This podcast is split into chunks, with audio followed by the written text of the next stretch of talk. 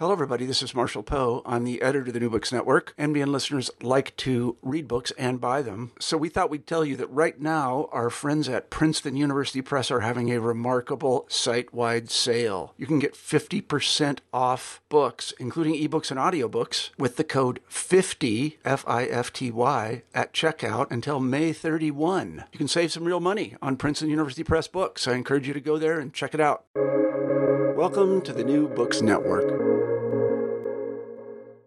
Hello, and welcome to the New Books Network. My name is Matthew Jordan, and I'm an instructor at McMaster University. And I'm very, very excited today to be joined by four wonderful guests to talk about the new book, Your Computer is on Fire, which is a collection of essays and writings about computing, technology, artificial intelligence, many other issues uh, that are particularly prominent right now. And this book really sounds the alarm. Your computer is on fire. We're going to talk about what that means with the four editors of this volume Thomas Mullaney, Benjamin Peters, Mar Hicks, and Kavita Philip. Uh, thank you so much to the four of you for being here. I'd love if we started by just um, each of you introducing yourselves. Who are you? Where do you work? What do you do? Um, and uh, then we can get into the questions. So I will go in the order uh, of these names on the on the cover of the book. Um, maybe Thomas Mullaney, we could start with you. Hi. Well, thanks for hosting us uh, for this. And my name is Tom Mullaney, and I am professor of Chinese history at Stanford University, uh, where I teach. China, Asia, transnational and global history, and history of technology and science and um, my I guess most recent book before this was the Chinese typewriter, a history with MIT Press, and then uh, forthcoming the Chinese computer, a history, uh, which uh, will be coming out in the near future. Fantastic. Next up, uh, Benjamin Peters. Hi, everybody. I'm Ben Peters, media historian, media scholar at the University of Tulsa, um, where I teach uh, primarily in media theory and media history, um, largely around the Soviet century. I'm largely interested in the origins and consequences of the information age and tend to kind of work um, Cold War angles. Um, my first book, also with MIT Press, was uh, How Not to Network a Nation The Uneasy History of the Soviet Internet. Um, and I'm delighted to be here. Wonderful. Next, Mar Hicks. Hi, everybody. Um, I am a historian of Britain, computing, uh, sexuality, labor, and gender. And my first book was called Programmed Inequality. It was about how gendered labor changes affected computing and how gender is integral to the history of computing. And my upcoming book, which I'm writing now, is called Digital Resistance Hidden Histories of the Information Age. And it goes into a lot of issues that we're grappling with now, like transphobic algorithmic bias, for instance. And it tells the longer history of these issues and how they didn't just spring up around the turn of the century, but have been around hmm. since the frame era. Fascinating. And uh, finally, Kavita Philip. Hi, Matthew. Thank you. I'm Kavita Philip. I'm the President's Ex- Excellence Chair in Network Cultures at the University of British Columbia in the Department of English, and I teach courses in Science and Technology Studies and across the departments of Geography and the iSchool. Uh, my interest is in colonial and post colonial science and technology. So uh, i started with histories of the 19th century, in which I was really concerned with questions of um, environmental change and um, indigenous rights around the so called modernization of the subcontinent. Um, so I take a long historical view. I'm interested in what changes between the late 18th and the late 20th century in colonial contexts. Uh, my first book was called Civilizing Natures. It was on race and resources in British colonial South India. And my forthcoming book is on the digital turn and how that makes a difference to hacking modernity for a post colonial nation. And it's called Studies in Unauthorized Reproduction. Thank you so much. Well, clearly, uh, based on those introductions alone, we have uh, an, an all star cast here. Um, uh, many different areas of expertise and time periods and geographies. Um, but you all came together to produce um, this volume, Your Computer is on Fire. Tom, maybe we can start with you. What were the origins of this project?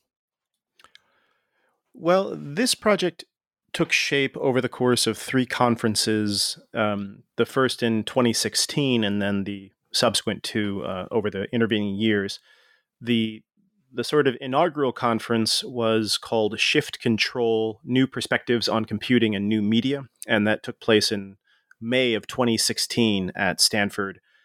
And um, I I had decided to to um, begin organizing this, um, and we did a sort of kind of prototype of this as a panel uh, for an, uh, a conference to basically test the waters and see whether or not it would be possible to convene scholars working, especially on uh, the global history of computing. That was a major, uh, a major kind of objective of that of that first conference. So, you know, bringing together scholars of computing in Latin America, in um, in Asia, in Russia and the former Soviet Union, uh, basically to to complement, not as an alternate, not as a, a, to the exclusion of the classic histories of computing in the United States, in Britain, and parts of Western Europe, but rather to to uh, contextualize or place place these more conventional, geographically at least conventional histories in a, in a global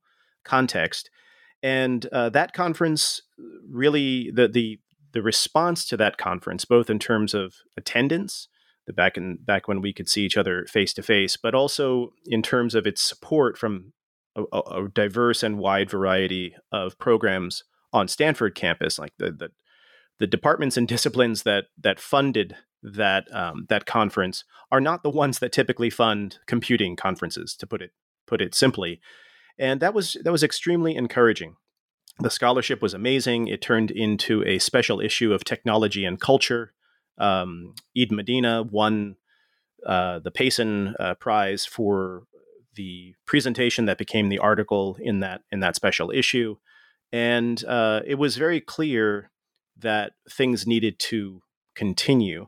And so there was discussion in a, in a, in a closing session about of that conference of what to do with this, and we were trying to you know ask let's let's not let's not um, silo all of these great all of this great work simply in a overpriced edited volume that very few people will get, will get their hands on um, and we simply have too much good stuff just for a special issue so the idea had been floated around that time for a volume that would have something of a hybrid um, academic and more student oriented and public oriented tone uh, and that was that became exciting. But it was a it was a there was an ellipsis. We didn't quite know how to make that transition. And as often happens with conferences and workshops, the conference itself was extremely diverse in terms of um, the the speakers, in terms of discipline, in terms of rank, um, uh, gender, uh, and but then you know people go their own ways. They say, uh, "Well, I actually have already committed my piece somewhere," or I, I, don't have time in my schedule. For a variety of reasons, it was becoming clear that, or junior scholars wanted to focus on things that pertain more directly to tenure. So by the end of when the, when the chips fell after shift control, it was clear that if we were to go forward, it was not going to be diverse in the way that we had committed to and wanted to with the volume. And then a sort of uh, lightning bolt saving grace moment was uh, Command Lines, a conference in 2017, um, which Mar was directly involved in organizing at the computer, which was held at the Computer History Museum.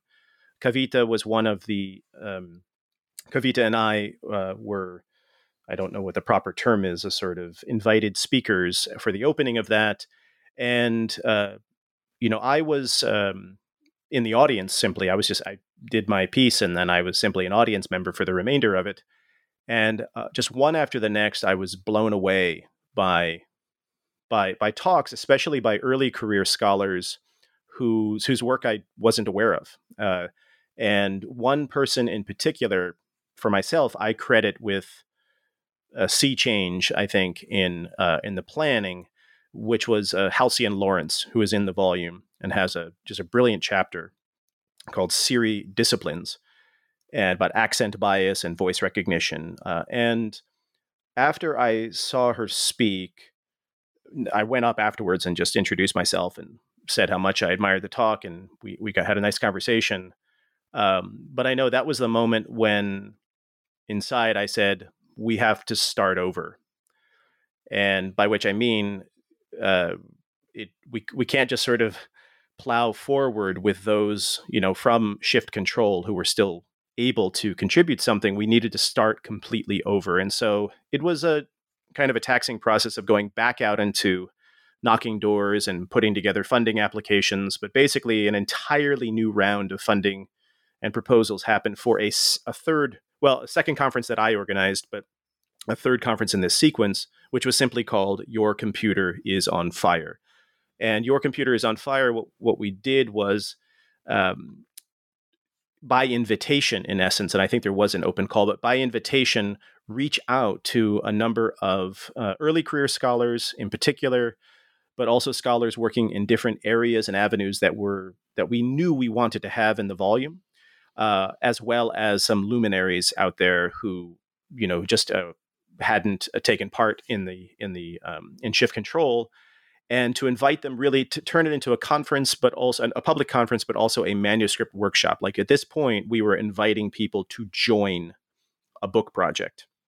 And fortunately, the contract for the book was waiting in essence. Um, it was already, it was a strange sort of contractual thing because without going too long into depth of it, when I signed the contract for uh, Chinese typewriter and Chinese computer, there was a bit of um, bit of competition because it was a simultaneous submission with MIT Press and then one other, or the two other competing presses for those two, and MIT came out swinging and basically without uh, without even writing a proposal, they tried to, they they they really wanted these two books and they wanted to defi- definitively finish the contract on it, um, and they said we will offer you a, a three book contract. We want because they were aware of shift control, they were aware of these other things.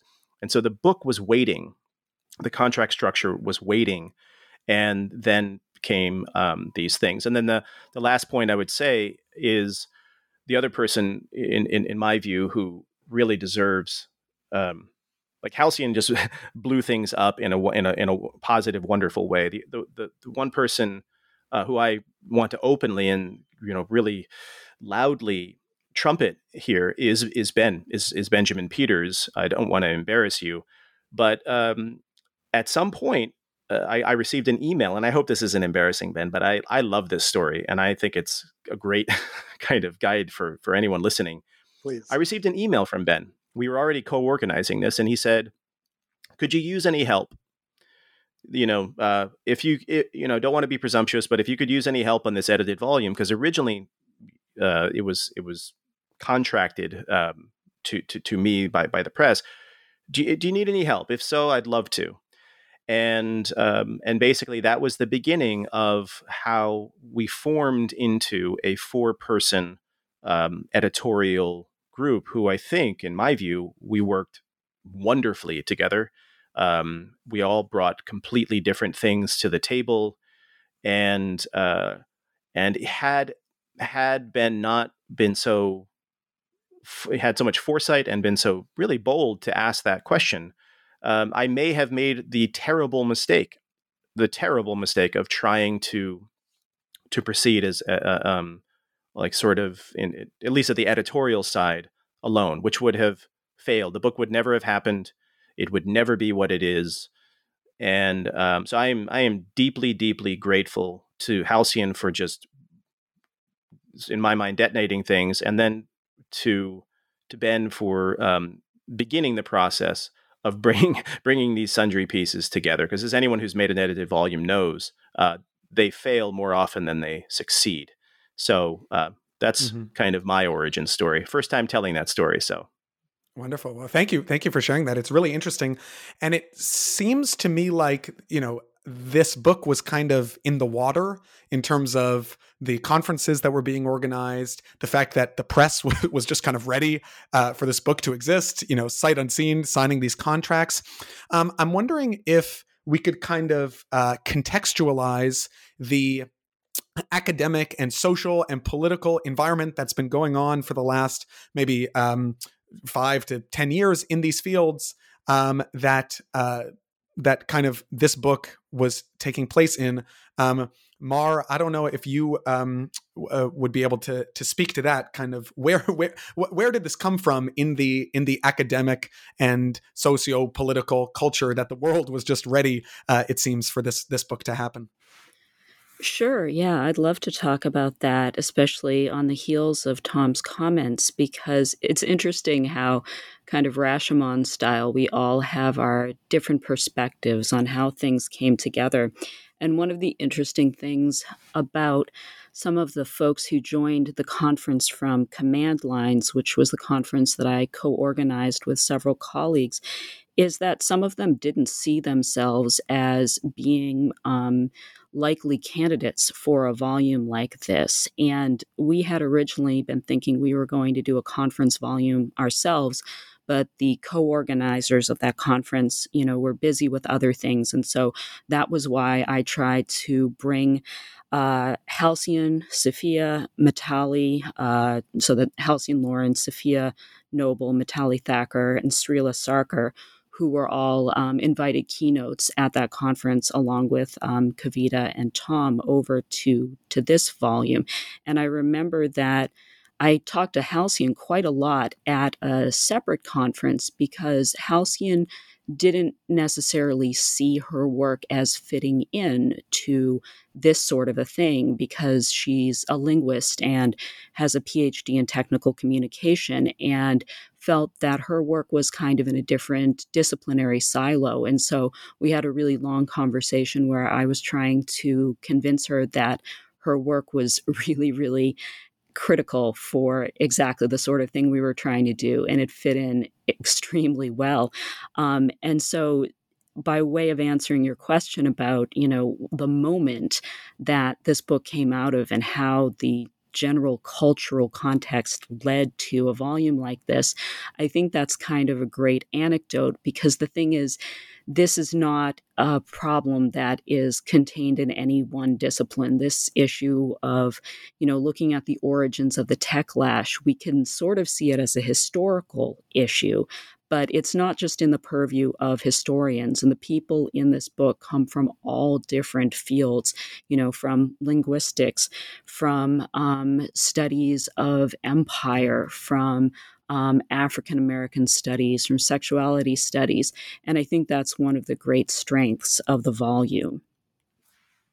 Mar, I'm wondering if you could speak a bit more. You, you mentioned this idea of the techlash you, you talked about the, the the problem that we're discussing is not in any one discipline. What is what is that problem? What is what is this techlash? What was being lashed uh, against? Sure. Well, I think it's something that is kind of a very old story where one industry consolidates a lot of power. This time it's what people have taken to calling big tech. And it does a bunch of things very quickly, which are not necessarily in the benefit of um, consumers or in the benefit of society, but they're very, very lucrative.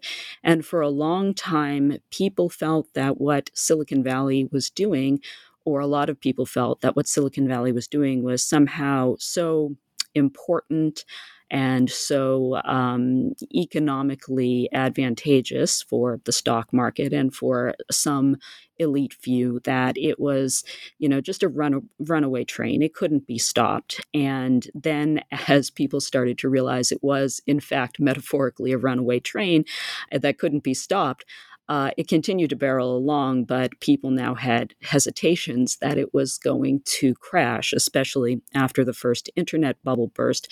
But then, even in the early 2000s, there was a lot of momentum uh, for all of these technologies and products, even as a growing chorus of critics was saying, look, there are problems here with. Um, privacy issues. There are problems here with structural discrimination.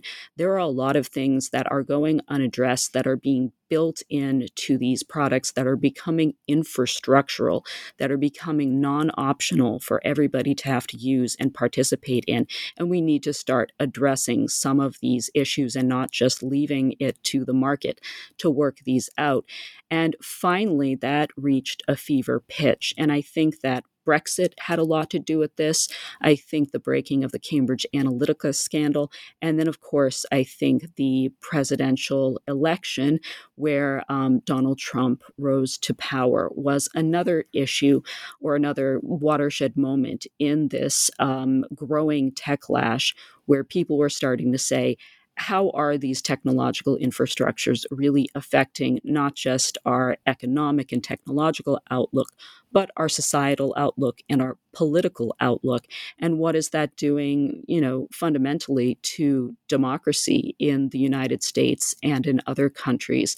And that was, you know, for me, that was one reason why I really wanted to help um, put together this volume, Tom talked about how Ben kind of uh, invited himself onto the editorial board, and I, I had the cheek to do the same thing. I remember after the first conference going up to Tom, I think in the copy room at Stanford, as he was looking for some copy paper. And I said, you know, I'd love to come aboard and uh, help out with this too. And um, I think Tom was a little taken aback, but then eventually it was, you know, the more the merrier, merrier. And um, then I came on and Kavita came on. And um, like Tom says, I think that's made the volume a much more um, interesting volume than maybe it otherwise would have been because there there were uh, a lot of chefs, not too many chefs, but a lot of chefs. Um, uh, Kavita, maybe we could bring you in here. I'm I'm curious to know, um, first of all, uh, what your experience was like joining um, this project, and and but also how maybe this work differs um, from some of the other work that uh, had been going on in the you know mid to late 2010s um, this book strikes me as more uh, global. It, it, takes in a wider variety of perspectives. Um, and yeah, I'm just I'm just curious for your take on what kind of differentiates this work from a lot of the other uh, work that's been going on in in the field. Absolutely, Matthew. Well, the global is sort of where I live intellectually and materially often. Um, you know, uh, it's really interesting to think about how academic work sort of divides up our work into the word that Mar mentioned, silos, right? And while all his all modern historians ask similar kinds of questions about contingency, political change, social movements, we all tend to ask it in our silos and we tend to talk to people who study areas of the world that we specialize in. What was fun about this book was talking about the urgent ethical and political challenges that the so called digital revolution and the techlash raised for people all over the world. And so it was one of those rare moments where we didn't just get to talk about the Western subject in all its complexity and all its future possibility, or the non Western subject as forever condemned by history to walk in the footsteps and catch up with Western modernity. We got to talk as if we're all inhabitants of the same world at the same time. Um, and so that was really exciting. Um, so, as um, all of the other um, editors have mentioned, we have um, people who write from different perspectives, not only along the power dimensions of the Western world, but also of non Western, non English speaking contexts. Um, so I was really uh, interested, along with Sreela Sarkar, in the rise of authoritarianism in another location in India, um, which sort of slightly preceded the election of an authoritarian president in the US. Um, I was actually interested in tracing a long history of infrastructure to think about how we talk about tech as if it transcends political history. And so often the tech revolution is seen as something that will help India, for example, as your preeminent kind of post colonial example in economic analysis, help India leapfrog across its underdevelopment. Or for Sreela Sarkar, it was a concern with a very specific local context outside the capital city, Delhi, of Muslim women who were being taught technical skills.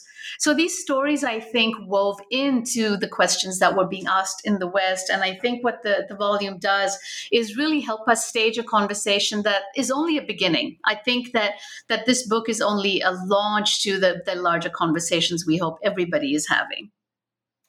Maybe just following uh, that up, uh, Kavita, um, uh, what do you feel is the role of the historian um, in kind of addressing these global issues. This book, you know, the, the title is like an alarm.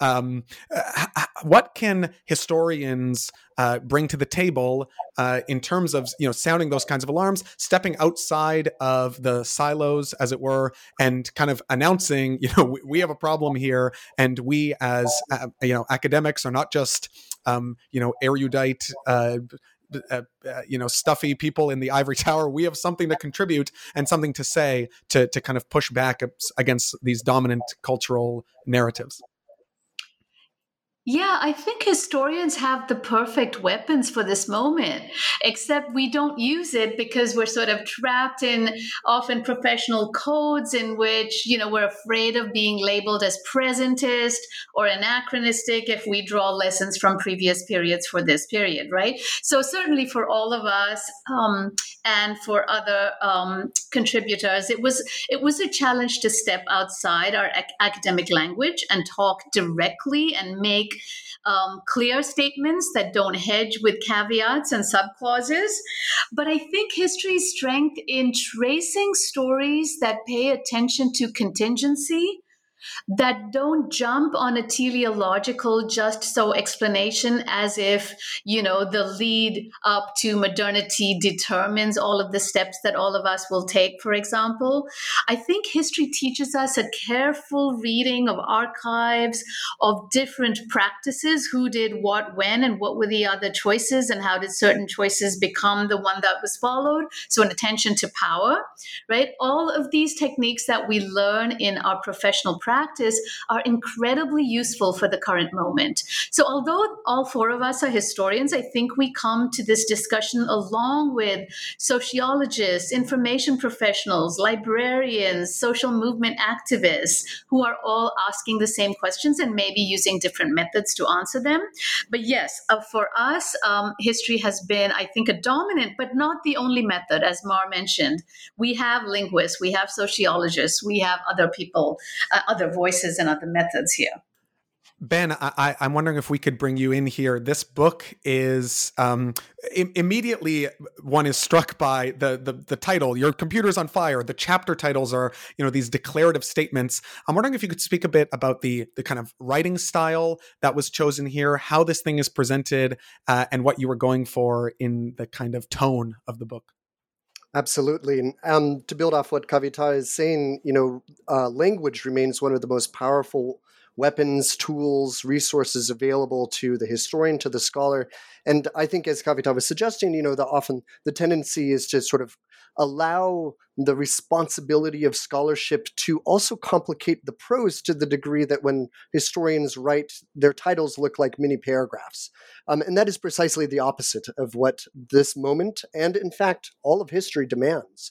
Um, you know, there's different moments for different types of prose. This is a moment for direct uh, um, unapologetic um, uh, uh, language that delivers, you know, with arrow-tipped precision an argument, but that is also backed by a shaft of scholarly substance. And I think that's what this this uh, volume um, offers. Tom, you know, puts it very beautifully. I think in his introduction, um, and I'll talk for a second about the structure of the book. Um, but you know uh, that we are not interested in talking about the cloud that can be thought of as a factory or sexism that can be considered a feature rather than a bug of of our society, but instead that they are that. Uh, that the cloud is a factory, your AI is a human, that sexism is a feature, not a bug.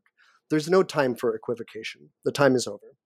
Um, to that end, I just want to offer maybe here a bit of uh, you know, a mezzanine space between kind of the meta reflection on the project and also the substance that it brings together, just by repeating um, the the table of contents. Um, so here, the co-editors, our collective, uh, we have two introductions and two afterwards. Um, Tom begins with Your Computer is on Fire. Mar follows with When Did the Fire Start? A kind of historical contextualization.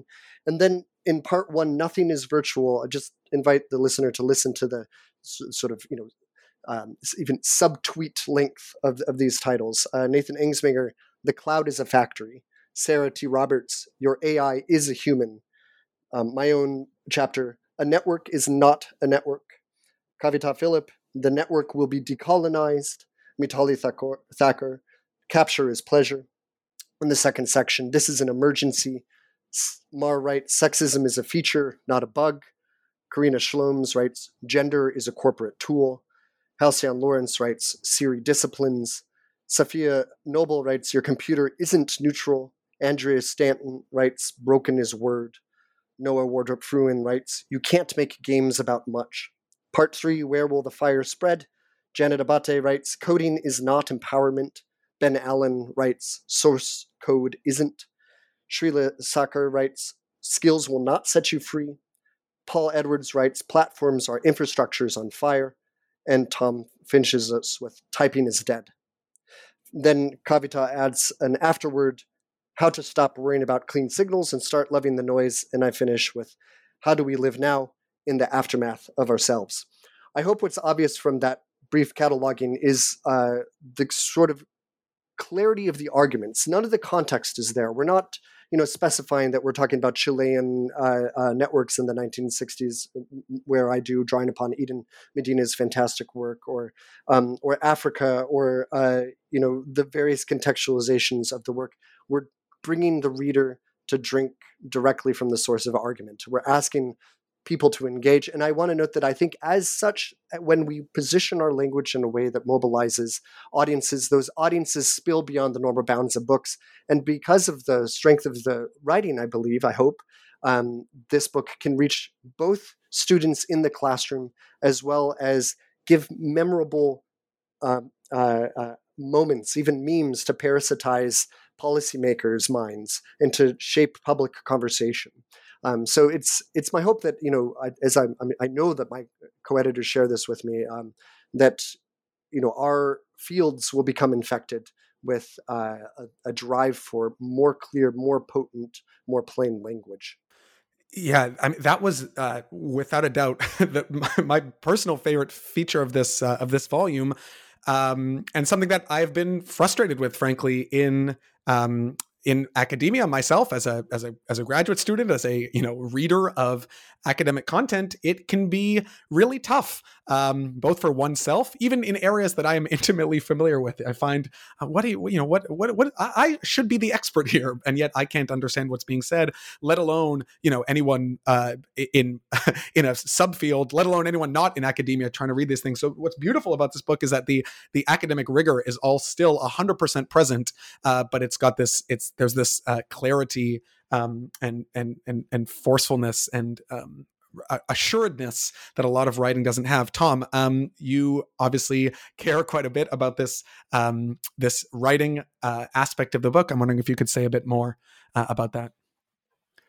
Thank you. Yes, uh, I largely when I ex- uh, echo um, what's been said, what Ben was laying out here, and just add a few points about the tone of the book this was I, I know for just for myself, I think I had a, a somewhat eye-opening experience when I finally very pretty late in my career at that point had had a chance to write for um, uh, basically kind of more public-facing outlets, magazine, newspapers, and this was um, this was unrelated to this book. It was connected to my work on that led up to the Chinese typewriter with MIT Press but I was I was uh, quite impressed and, and but surprised by the degree of hands-onness, for lack of a better word, that editors in the world of serious, you know, serious uh, public-facing magazines have with respect to drafts and with respect to argument. And um, this is not this is not a, a critique of university presses because their labor power is completely different, their their funding structure is completely different.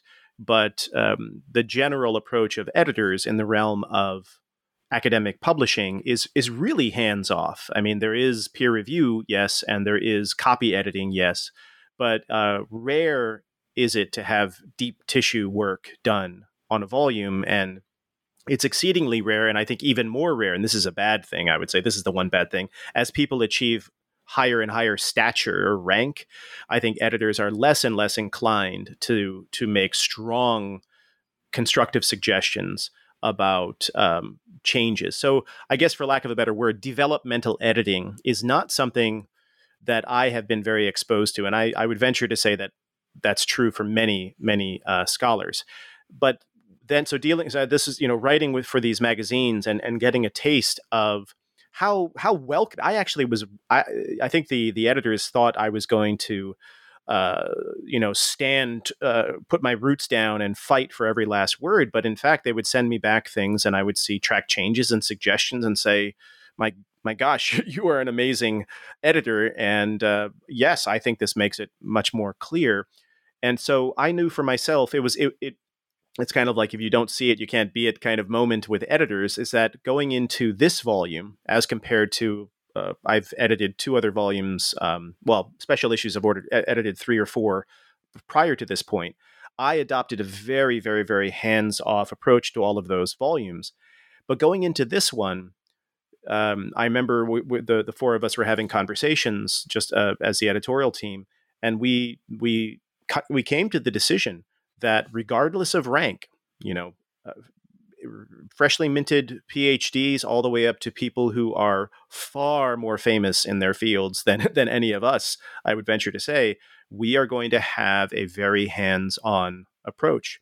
And so we you know, we knew we were taking a risk because uh, in some sense because just like I said, I think the the average or the, the the the it's par for the course that most scholars are not used to having really hands-on high touch editors involved certainly at the level of titles. But we firmly requested um, to the point of saying like this is basically a must uh, for people to declare that their titles were going to be quite different than what than ones that many of us are used to producing within the realm of scholarship. And what we found is I think without exception, I won't I won't uh, put anyone on the spotlight if I remember anything, but I'm pretty sure without exception, all of the contributors were like, "Great, let's do this." I totally see why you know we're being asked to make a declarative declarative statement, and in some cases, the first the final declarative statement that you see in the book in front of you is not the one that the author first proposed, and that includes members of the editorial team with our draft chapters, and we proposed things back to the authors and said, "Listen, this is great, but I actually we actually think that there's this isn't quite what you are the arrow you're fire you know you're you're you're casting here. What about something else? Or what about something else?" And um, there was total openness and total uh, willingness to do this. I think that all of the contributors realized that yes, um, you know, this is so necessary. And I'll just add one other thing which I think is self evident from the book, if any readers, if any listeners have read it, um, but will be, is that there is not a shred, not an iota of anti theory nonsense. Like some people take the idea of plain talking academics to this realm basically of anti intellectualism, uh, where they try to wear their anti theoryness on their shoulder, especially true among historians, or like, just tell it like it is. Like, we don't need this.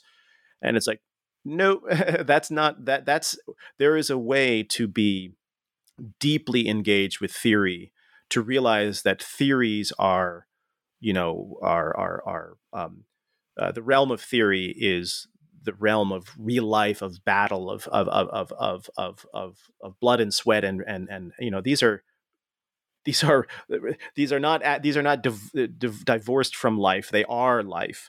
Um, but just as like Kavita was saying, we have a bad habit in this profession of speaking in this kind of self affirming code where we we hover at the surface. We we hover at the surface even of our own thoughts instead of delving down into them. And that was the that was the exciting challenge I know for myself of of being one of the editors of this volume is we're not asking people to take the theory out or to quote unquote as as editors do sometimes in magazine and newspaper world and this is a critique of them of idea of so-called dumbing it down or the audience won't get this or the reader doesn't care about this. It's like nonsense. The reader does care about this. We have all convinced ourselves that they don't or even uh, more difficult still many people have convinced themselves that they don't.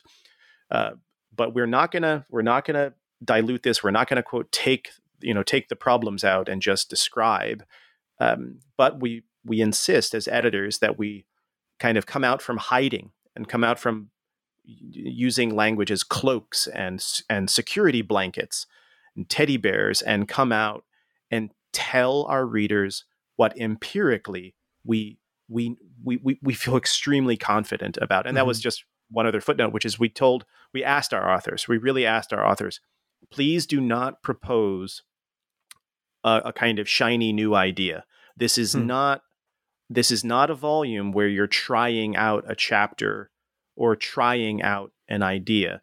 We would like you to bring to the table the stuff that you have been working on for for lack of a better word all of or the majority of or a sizable part of your career um, but to come out swinging mm-hmm. and everyone did that everyone came out swinging some people proposed kind of newish ideas and we said how about we bring it back to the thing that you have built, you know, built built built built a castle upon the rock. Hmm. that's what we really want you to bring. So it, that's it was a very different edited volume to be part of.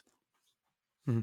That's fascinating, and maybe we can speak about some of the some of the castles that, for lack of a better word, that you all have been building and that are featured in this volume. First of all, I I think that that was um, just a really interesting discussion about how edited volumes uh, come into existence, and I, and I hope that the listeners um, take away something about how I don't know how maybe how academic publishing works or how these projects become formed because there's an interesting kind of little sociology there onto itself. But I'd love to turn to some of the themes that are actually explored in the book. Two that stood out to me personally, and there are dozens we could talk about, are uh, materiality, which is to say the the physical, the physicalness of digital things. Um, we think of you know computers as things that are Wi-Fi or the cloud, these kind of non-existent, uh, formless voids of space uh, that transmit information. But in reality, the internet, uh, digital tools are like a physical thing that involve wires and physical infrastructure.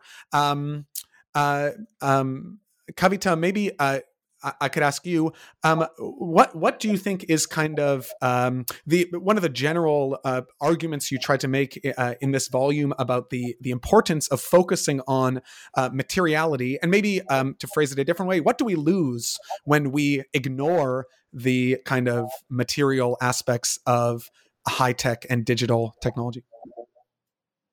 Thanks, Matthew. Yes, uh, the material underpinnings of the internet um, is the subject or the focus of my chapter. The internet will be decolonized, and also of Ben's chapter on networks. Um, from my perspective, um, this was a situation where we needed not just to do some of the usual work that we all have to do in the techlash, you know, kind of fight back against tech bros, against kind of clueless, racist, sexist kind of um, power power brokers.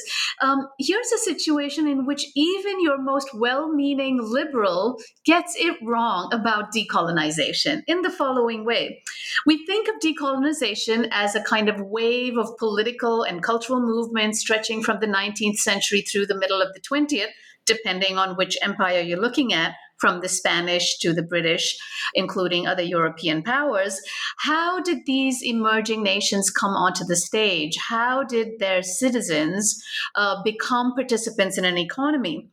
Well, we have a language of power when we talk about economic development, when we talk about political regime change, but we don't have an equally trenchant critique of power when we talk about tech even for liberals, both in those countries and in the West, tech seems to be this sort of deus ex machina, right? This is literally uh, emerging from the machine, this magic way of, as I said before, leapfrogging the problems of modernity.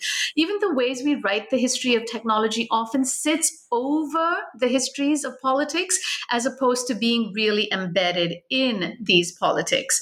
And so I asked, how do infrastructural systems get laid? Do internet cables get laid along the same routes as telegraph cables? Um, if those telegraph cables were laid in the interests of militaries, of signaling for the importance of, um, well, dominating the natives that they controlled, how do those politics seep into the very infrastructures of our new datafied forms of political colonialism. And we found between the kind of tech idealisms that people like to invoke and the actual lived experience of digital modernity in the non West lies a whole history of infrastructure. Um, and as uh, Tom said, I'm building here not just on new work by myself, but really on very old work in information theory, Geof Bowker and Leigh Star's classic book, Sorting Things Out, as well as Leigh Star's original feminist insight that infrastructure is a relation, not a thing. So the field of infrastructure really owes its origin to feminists who said, you know, just like you infrastructure female labor and it becomes invisible, we infrastructure things when we want them to work invisibly and we don't want to think about the labor of maintaining them. And there I built on new scholarly work on the ethnography of cables and the Border Gateway Protocol. Um, there's this amazing dissertation by Ashwin Mathew from Berkeley's iSchool in 2014, I believe. Um, that was the ethnography of the Border Gateway Protocol, in which Mathew shows the incredible human and technical labor that it takes to keep internet exchange points running. This doesn't fit into a simple story about states or nations. It doesn't fit into a story about corporations, nor about nonprofits. This is about engineers who work together, or network engineers, as well as nonprofit groups. Uh, and the phrase they use that appears in Mathew's dissertation is we work for the good of the internet. So here's a thing that we all supposedly work for the good of, but in that working across nations, corporations, borders, financial challenges, lies the entire history of power. Um, ben, I'm wondering if I could bring you in here as well to speak about the role of materiality in your work as well. Yeah, no, just to um, echo and amplify Kavita's really rich reading right there, I would add, um, you know, to your earlier question, what happens when we ignore power, or excuse me, when we ignore materiality, is that we strip ourselves of um, the language of collective power that has always already been available to um, organizations and people um, on the ground for so long. When we imagine wrongly that the tech revolution is a revolution and not a coup, for example, um, then we kind of uh, let the toxic waters of a kind of neoliberal archipelago of unconnected individuals. Um, um, I mean, so how many mixed metaphors in that phrase? But like we imagine ourselves in um, as as individuals free floating um, in an in an ethos, an ethereal, uh, virtual, digital, um, immaterial world, and that is just a, such an impoverishment of um, both historical and present day truth uh, truths, which are we have opportunity to mobilize and collectivize one another, to build organizations and labor, to push back, um, to have to, to, use language that um, um, you know brings about change and demands it as such. And, and I feel that you know often the tech language itself is is is part of this problem.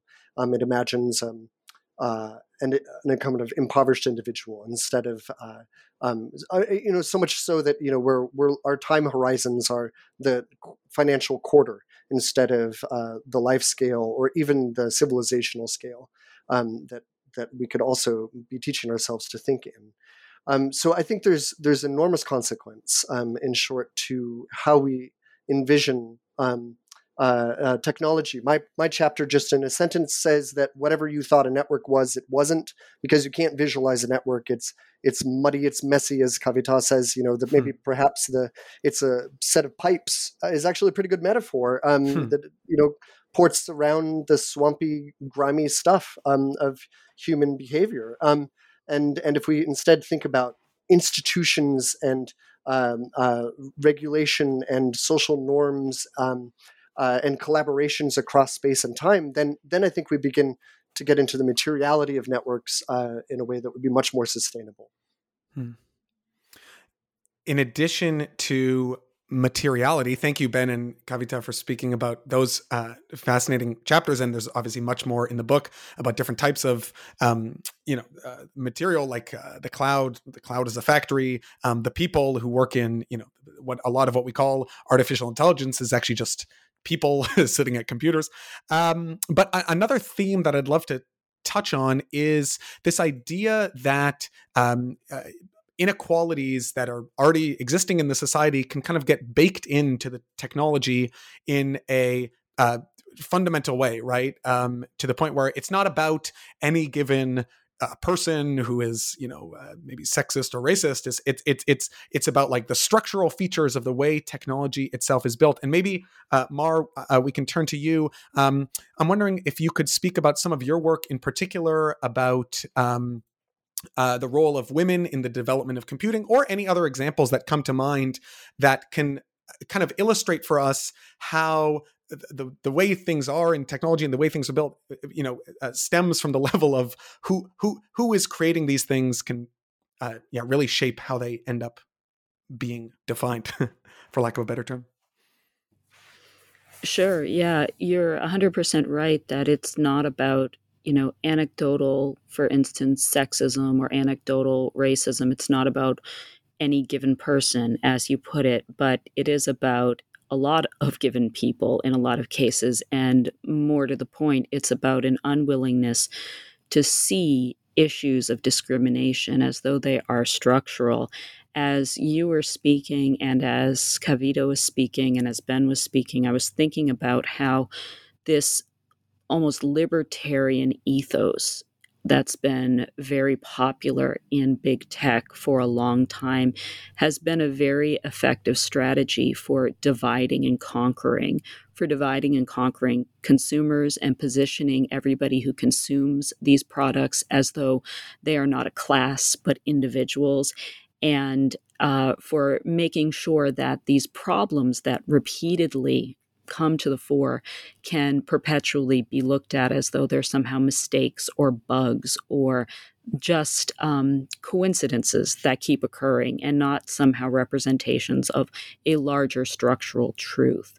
And one of the reasons I think we're seeing so much labor activism right now in tech is that this idea of tech, um, you know, or this propaganda campaign, really, of tech trying to evade any sort of responsibility for the structural harms it's doing has not sat right with a lot of people, including the people who are building the technologies um, themselves.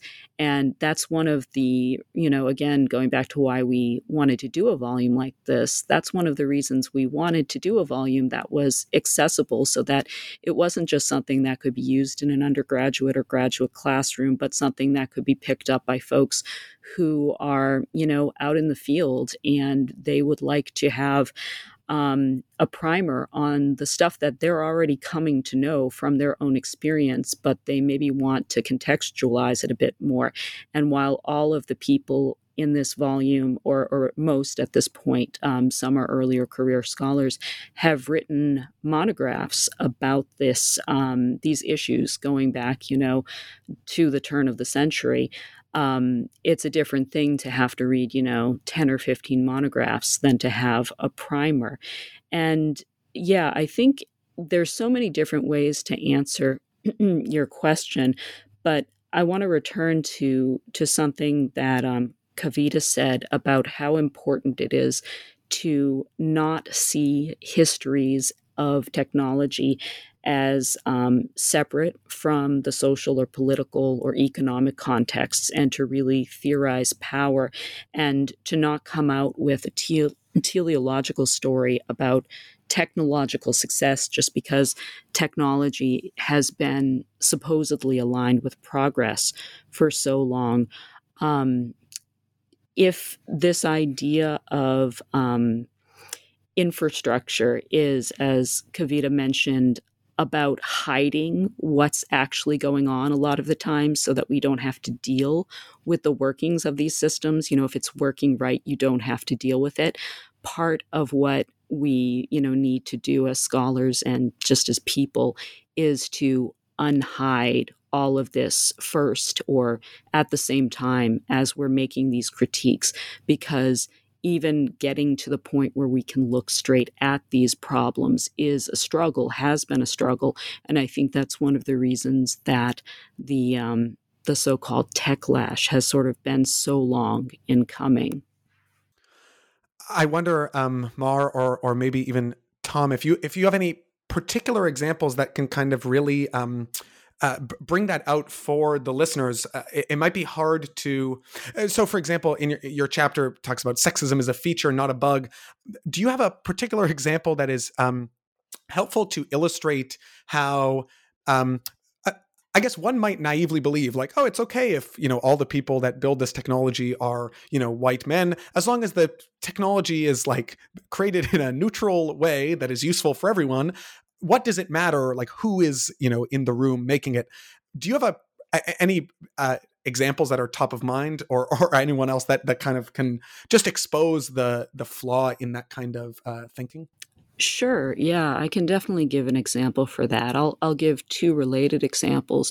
So one of the things that I often get asked or or sometimes told by people when we're talking about my work is that it doesn't um, matter if there's a gender imbalance because in in tech because oh it's just about women not choosing to go into certain fields and so as a historian of labor and gender and computing, I've had to show how, in fact, that is not true. It's not about choice, it's about um, structural changes and um, sort of a coercion of certain people out of the field, and also an intentional drive to get other sorts of people into the field. So, for instance, going back into you know the 20th century, if you look at um, the relationship between the drive for equal pay in the UK and who was doing early computing work, one of the things that you see is that they were tightly related, and that in fact, as long as it was profitable to have lower paid women doing technical jobs, in other words, employers could get a discount because they were only paying, as they put it, girl hours instead of man hours, then it was very much, um, you know, it was uh, a very seen as a very savvy business decision to do so. However, as equal pay starts to come into place, now there isn't the discount for using women's labor anymore. And instead of employing as many women in these technical jobs, what you start to see is there's a preference to get men, young men, into these jobs who don't have the skills um, and have the women who are doing the jobs train them to, in fact, uh, be their replacements. Because why pay for women uh, if you have to pay the same rate? And relatedly, um, this might not seem tightly related at first, but I'll just explain briefly how it is. If you look at, for instance, the prototype to Facebook that Mark Zuckerberg made while he was at Harvard, where um, we we almost overlapped, but not quite, and I'm thankful for that. Um, he created a site that was sort of a hot or not ripoff site that stole all the pictures of undergraduates from the internal Harvard Facebook servers because uh, Facebook was a thing that colleges had before it was a platform. And he put them on this, um, without their consent, sort of hot or not ripoff site. And in doing so, this is something that Kate Losse, who's a Facebook employee and um, also now a tech uh, critic and writer, has written about. He sort of built into the structure of the platform um, a type of sexist voyeurism. And you can see how that has continued on throughout the, um, you know, the platform that he now commands and controls. And so this idea of who gets to be in the room, who gets to be paid, or who gets to be paid equally, and who gets venture capital to make their um, images of the world into infrastructure, into a reality, is very much a pressing issue. And it's not something as you pointed out, that is um, usefully understood on the level of individuals and anecdotes it has to be understood on the level of individuals channeling larger um, cultural power imbalances and larger um, power uh, differences and making them into new types of infrastructure that enforce discrimination. Tom, I'm wondering if I could bring you in. Thank you so much for those examples, Mar. I'm wondering if we could just do uh, maybe one or two quick uh, examples from you, Tom, um, about um, uh, some of the ways that there is kind of a, maybe a Western bias in terms of the Latin alphabet or uh, left to right writing, or the way that kind of other structural features of the people who create the technology become um, embedded into the technology, uh, and then what those effects are as those technologies get distributed around the world. Technology and critiques of technology offer up a way to perpetuate and continue and and enrich and deepen in fact racism without being susceptible to charges of or claims of racism that's that's that's another dimension of of technology especially the intersection of uh, technological systems and language. And um, I I chart this out more more in my book than in in the volume. I, I touch on it in in my chapter "Typing is Dead." But the synopsis of at least one part of the argument from the Chinese typewriter is that in the 19th century it was entirely in keeping with with with uh, with social norms to utter all sorts of xenophobic and outright racist um, comments and statements along lines of biological determinism and cultural essentialism and so forth.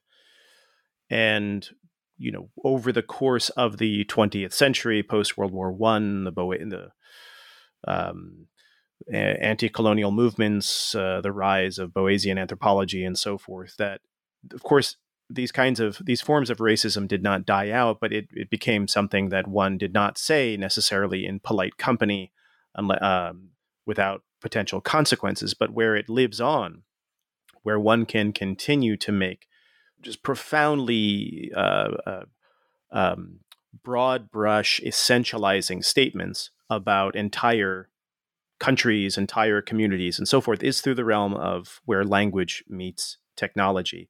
And uh, so, just to, I can give one example for a term that is used widely in uh, in highly technical domains of computing. Uh, so, like you think of Unicode consortium and encoding standards, and uh, the people that so uh, you know people that most of us don't think about all that much. But there is a, a term, large character set, or complex languages, or complex character sets uh, and this is just when someone, when two people who know this term know this, they know what the other person is referring to. They're referring to writing systems like Chinese or Japanese or Korean, um, many times also to certain uh, um, uh, writing systems, South Asian writing systems. And this is not a, these statements, this terminology of calling languages, some languages complex and some languages simple, or some languages hard and some languages easy is not in any way understood by the speaker as a statement of opinion or a relational statement.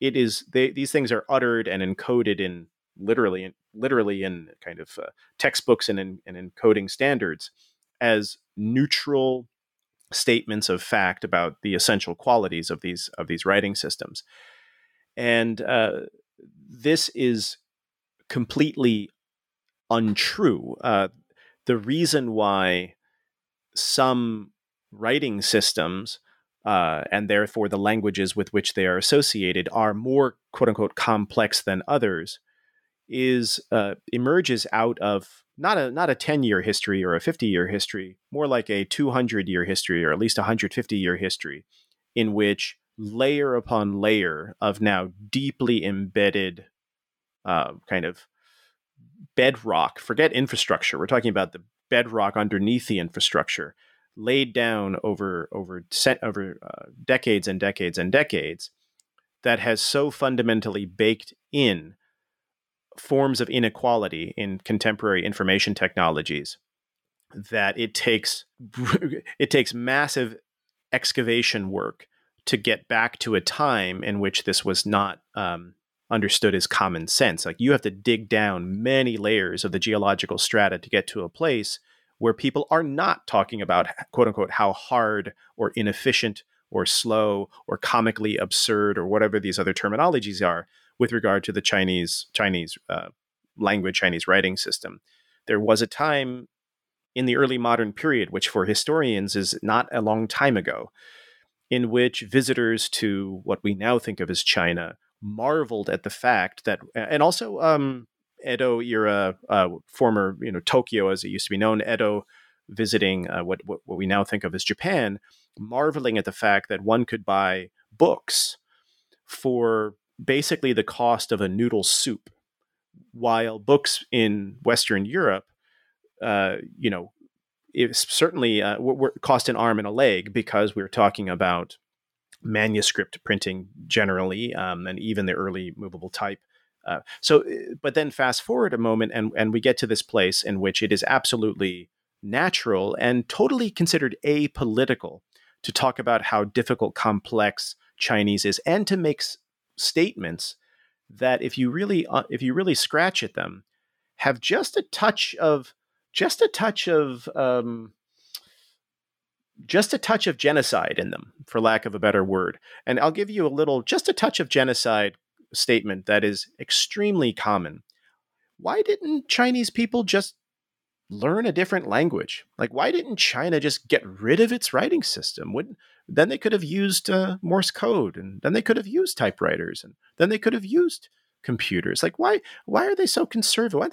And it's like can you just this is um, the sort of nonchalant casualness with which ideas of such proportion are are are just tossed out reveals simultaneously just how deeply embedded this the mm. self-satisfaction and complacency of basically the the sort of Latin alphabetic world is, mm. uh, but also how cavalier we are about you know, we, we, the more complacent a person gets, the more like profoundly weirdly optimistic they are about how everyone else in the world has this just un uninhibited capacity for just total epochal change. Hmm. And so that's what, you know, that's that's where the the the chapter comes in to try to to dig into these kinds of layers. I mean, basically, from the mid 19th century onward, information technology as we understand it is profoundly, unequivocally uh, biased towards a subset of writing systems on, on Earth and deeply unwelcoming to most others. And those quote unquote most others actually form the majority of the world's population or language users, let's say um, to the point where most people, most computer users on Earth, do not use keyboard based computing the way that keyboard based computing was first conceptualized in the United States, Western Europe, Britain. Um, mm-hmm. uh, basically, the rest of the world has modified, hacked, uh, bootstrap changed this this thing, um, and that's what accounts for the success of keyboard based computing globally. Um, basically, the non Western world saved the computer hmm. from its own profound parochialism and narrowness. Hmm. Uh, so, you know, this is where the, to, to to to Mars' earlier point. I mean, if you really want to piss off an engineer that is not sympathetic to these kinds of arguments, you know, try to tell them that that uh, the pixel is political or hmm. that arrays are political or that ordered right. lists are political or search algorithms. I don't mean Google search. I mean searching through a text document. These are like blood-soaked political things, and that's where many say like, "Wait a minute, I'm fine with. Uh, I'll I'll I'll follow you. I'll follow you to you know face recognition problems. I'll follow you down the road of accent bias. I will follow you down the road of, uh, but I will not follow you down the road of saying that an ordered list or an array or a pixel is. They want to believe that at the core, technology is pure. Mm-hmm. They want to believe that. And what um, trying to say in, in, in my chapter and also in, in my larger set of works is uh, uh, I don't pure and contamination is actually the wrong way to put it. I like I like words like muddy and just um, viscous. It's like no, it's viscous all the way to the core. Mm-hmm. There is no pure core, um, and many are just they're not willing to give up that idea of a pure core to technology. Right, viscous to the core. Um, thank you for the, those examples, Tom, and uh, to, to, whether so. What I mean, I think that the the the kind of theme that is emerging here, I hope uh, from from these discussions, is that the technology really just like recapitulates a lot of the like political and social dynamics whether that be in the you know colonial uh, global power dynamics of how cables are laid or the um, like inbuilt uh, structural uh, sexism or misogyny that exists in the culture or the differences between uh, language systems and the prejudices there like these technologies are just a, a reflection and, and, and i think this book uh, does a really good um, example of that uh, mar did you want to add something uh, quickly on that theme I just wanted to make a quick comment um, because of Tom's really interesting turn of phrase. Or he he said something like the majority of users are others that tech is othering a majority of users and it occurred to me that we talked a lot about how great Halcyon Lawrence's work is, but we didn't actually mention, I think, explicitly what her chapter is about. And her chapter called Siri Disciplines is about this very issue. So, looking at uh, speech recognition technologies and how they're built around American, British English, and Australian accents, when in fact, at one point uh, recently, the majority of people in the world didn't speak English with an American, British, or Australian accent. Now I think it's just just under a majority, but a huge number of people were having to either be misunderstood or to code switch to interact with these voice quote unquote recognition technologies. And it reminded me of a point that I think, you know, is maybe obvious, but really important to bring up in a space like this. And it's that um, Black women have been some of the loudest and, um, you know, the soonest out of the gate, most insightful uh, tech critics, um, you know, thinking of the bombshell that was Safiya Noble's Algorithms of Oppression, thinking of um, the work of even people inside the tech field like Dr. Timnit Gebru. And um, along those lines, thinking about, you know, what's happened to her and how tech is now trying to get rid of its internal critics as well as sort of push off its external critics. Um, I just wanted to point that out. And, you know, I think that also makes this moment a very important moment for this kind of work. Yeah, thank you so much. And I think that that speaks really well to this idea of how much it matters, you know, who is um, uh, who is in the room, and and and the way that these like systems, uh, you know, structurally um, uh, exclude uh, certain literally literally certain voices in the case of uh, in the case of Siri. I, I, we have spoken for a long time. As I said uh, in our discussion earlier, I think we could easily do this all day. The ideal forum here would be to have all the authors in this volume here, and each could speak for an hour about their work, and we could talk about it. And that, that I guess that's what you do at these at these uh, at these conferences. So it really sounds quite fun. Um, but uh, uh, for us, uh, we can only uh, speak for so long. I'd love to conclude by speaking about the lessons that um, this book presents ter- for for pedagogy and where we're going. Students are continuing to be trained in computer science and software engineering um, and are entering this uh, the, these fields. There, people are starting companies and getting venture capital to to create these entities. Um, what kinds of lessons uh, would you say, or, or, or maybe takeaway messages, um, in particular for young people who are entering these fields and interested in these topics? Maybe Kavita, um, uh, we could start with you. That's a question I think that's close to all of our hearts since we teach undergraduates this. Um, I would want to tell uh, a young person in technology something I suspect they already know, namely, technological politics is war by other means. We are in a struggle for the shape of the future, and the future includes the shape of ourselves, what it will mean to be human. The historian of empire, Raymond Betts, has a quote that I use. He said, Empire was as much stage performance as military engagement, as much the presentation of arms as the firing of them. And what he means is that we just we shouldn't underplay, of course, the force of arms and the incredible physical, real, bloody genocide that Tom has referenced as well. But integral to that are forms of representation, forms of living and being that get under our skin, so to speak. And that's what tech is doing to us. Every time you uh, briefly scan through and not really read terms and click on the bottom and accept your Facebook or Google requirements for becoming part of that technological citizenship, you are taking part in that war. So I would want to say to them if history seems too complicated, if fuzziness is not an aesthetic sensibility you've embraced, think again.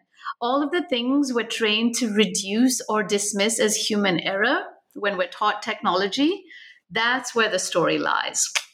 So I'd want to just start with look for those stories.